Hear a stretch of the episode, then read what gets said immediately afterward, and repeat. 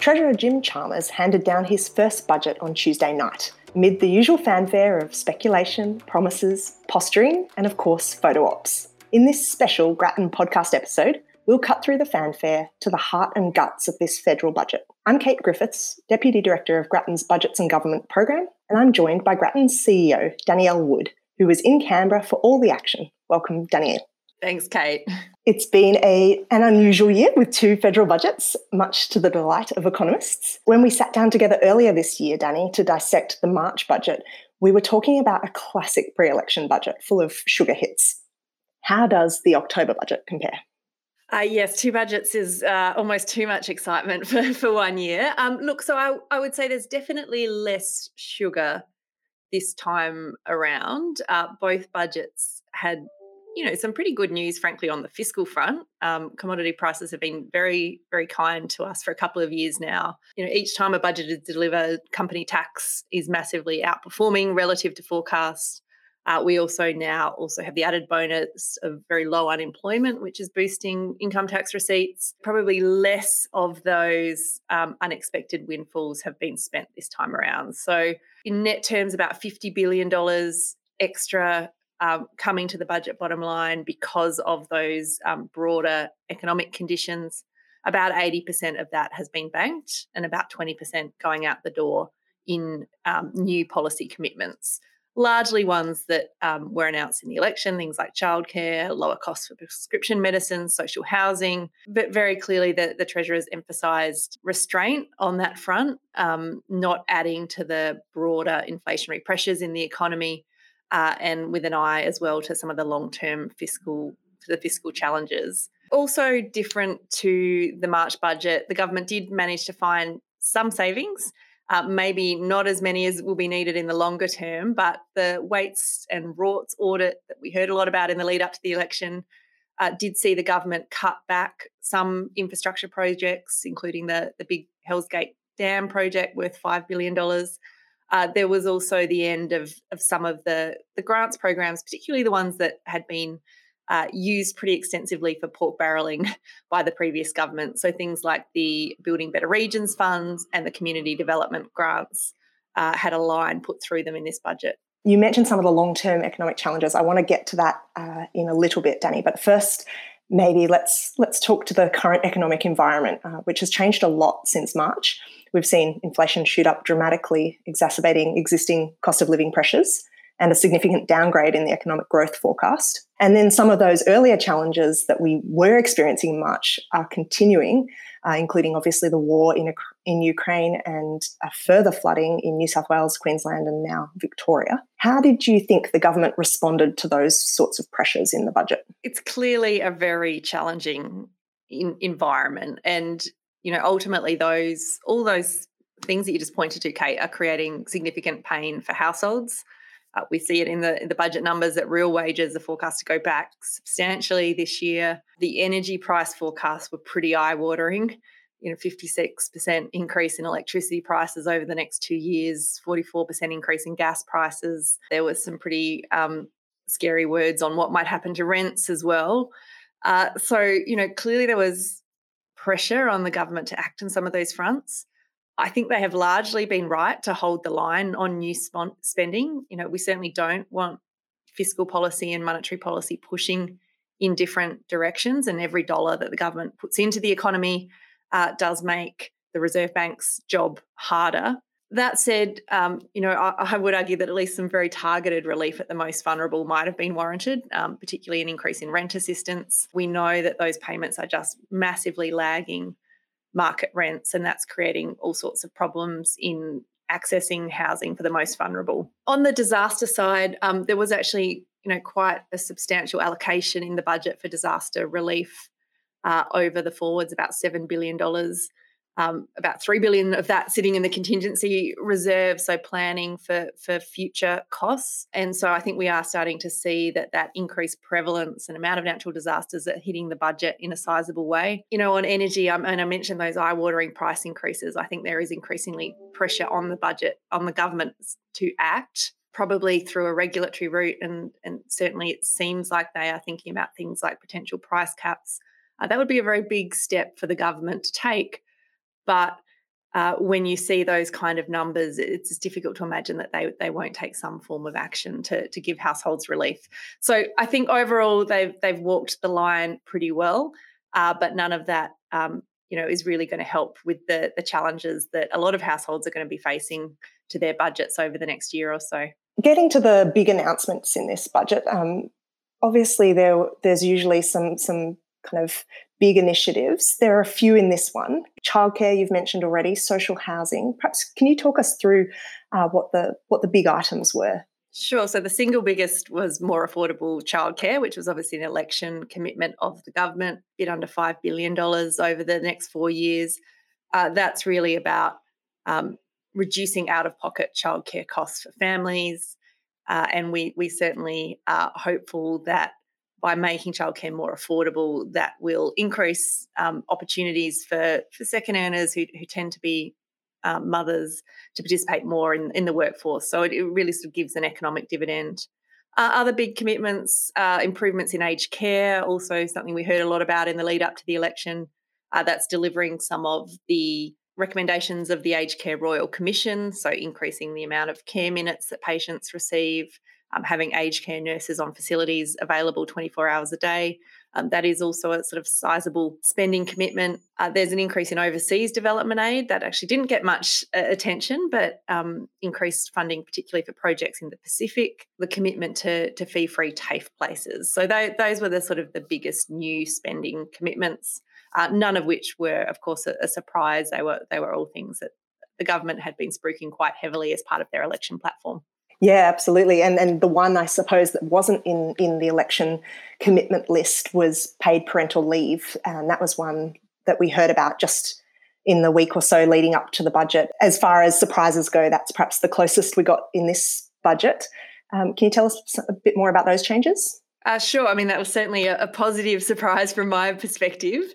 Uh, it is a, a, policy to essentially expand the amount of paid parental leave available to families up from 26 today to, to 26 weeks. Uh, that's going to be phased in over time. So people won't be getting the, the full 26 weeks until um, 2026. The other um, really important component of that change, which we don't have the exact policy design yet, but certainly a signal from the government, is that they want to make leave more gender equal. Um, so more flexibility to families as to who takes leave, uh, but on top of that, a, a, use it or lose it component, which will apply to both parents.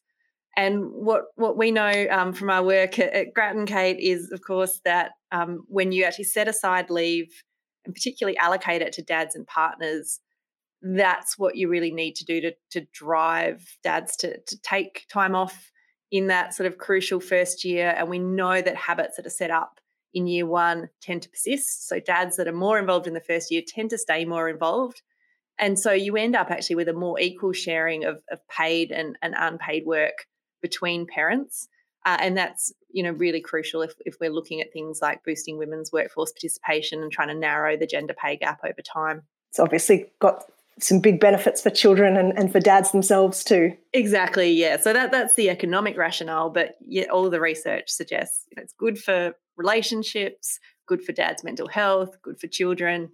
Uh, so you know we've we've always argued that that policy is a, win-win-win. So it's really really nice to see that get picked up. That'll be a longer rollout, but um, but good to see the plans in place. The treasurer promised a new approach in this budget, uh, a new approach to budgeting more generally, a well-being approach. So I wanted to talk a little bit about how that um, manifested in, in, this budget. Um, we saw a chapter um, in the budget on well-being called "Measuring What Matters." Can you tell us a bit about how this differs from the normal process? Sure. So the normal budget papers are, are very focused on uh, different measures and what they mean for the budget bottom line. Um, you know, the numbers that we see up in lights on budget night tend to be the budget deficit or the debt levels um, or the GDP forecast. Uh, so, what this is trying to do is just broaden out the focus of the discussion. Budgets are about you know making decisions that will impact Australia's future and just saying what are the what are the other things we care about? Um, you know what actually matters for how people feel about their lives? The well-being chapter in this budget talked about different ways of measuring those things that matter. Broadly actually when you look around the world and in different countries that go through this exercise you know, the, the categories tend to be pretty similar, right? We care about health, we care about education, we care about the environment, we care about safety, we care about our democracy. So all of those types of things you might want to measure. Um, the the chapter in the budget focused on using the OECD framework, which I think is a really great place to start. We don't want to reinvent the wheel. It is saying that we might tailor it a little bit more for the Australian conditions. This is something that once we have a set of indicators, I expect we will see those indicators tracked through every budget. And hopefully it starts to broaden the, the conversation. The other thing you really want it to do is to sort of take the consideration of policies going into the budget beyond the short term political cycle, so beyond that three year cycle, and allow the government to make decisions that will shift the dial on those indicators over a longer term time horizon. So that that's really kind of what we're trying to what's trying to be achieved with a wellbeing budget.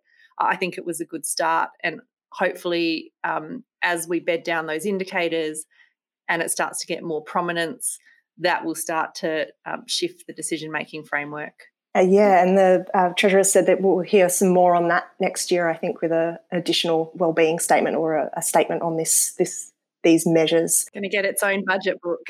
yes. So, beyond the announcements, the budget also gives us a peek into the future uh, on government finances.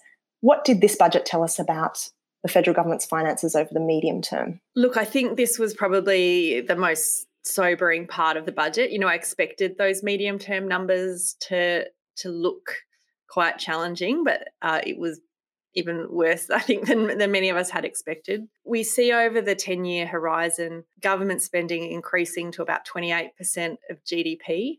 Uh, that is much higher than it has been historically. Just to give you a sense, it, it tended to average about 25% of GDP pre pandemic. And tax revenues will also creep up as a share of the economy, but nowhere near to the same point. Um, so we we have a sort of structural deficit of about 2% of GDP over the medium term. That is big. Contributing to that, we have some really fast growing spending programs uh, the NDIS received a lot of attention on budget night. It's growing 14 or just under 14% a year on average, each and every year over the decade. Um, that is really challenging. And frankly, it will need a, a close look to make sure that that is sustainable. Uh, but it's not the only thing growing fast. We see health and hospital spending, aged care spending, defence spending, uh, you know, all growing substantially faster than the, the, broader economy and creating pressures. So that I think is going to be um, setting up to a big challenge for the government in the May budget. Ultimately, they are going to you know, have to try and close that structural deficit by looking at both sides of the ledger. You're going to have to look at spending and some of those big and fast growing programs. They're going to have to look at the revenue base and where it is they can raise more money, hopefully without creating too much economic cost. Uh, and you know, when the treasurer talks about having a conversation, you know, that's really what he's getting to. The other long term risk that the budget points to um, maybe for the first time, even actually, um, this federal budget mentions the risks around climate change and um, what that can do to government finances. This is an area of enormous uncertainty, of course. Yeah, it was, and I think it's it's it's important. I mean, so the corporate world's um, probably well ahead of governments here in a lot of ways. I mean, you can't really think about government finances and, and um, assets and things without factoring in some of these longer term risks. And there are so many different ways that climate change will impact ultimately on the budget. Um, the cost of natural disasters, we're, we're already seeing. And as I said, there's some pretty serious money committed to that over the next four years. You know, those pressures are only going to grow over time. Uh, there's impacts on, on productivity.